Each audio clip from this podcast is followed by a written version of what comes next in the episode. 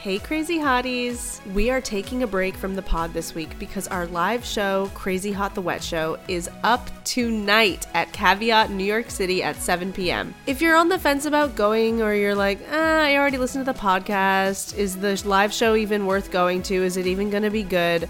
The answer is yes. It is going to be amazing, and it is not just a live podcast recording, it's a silly, dumb, fun comedy show.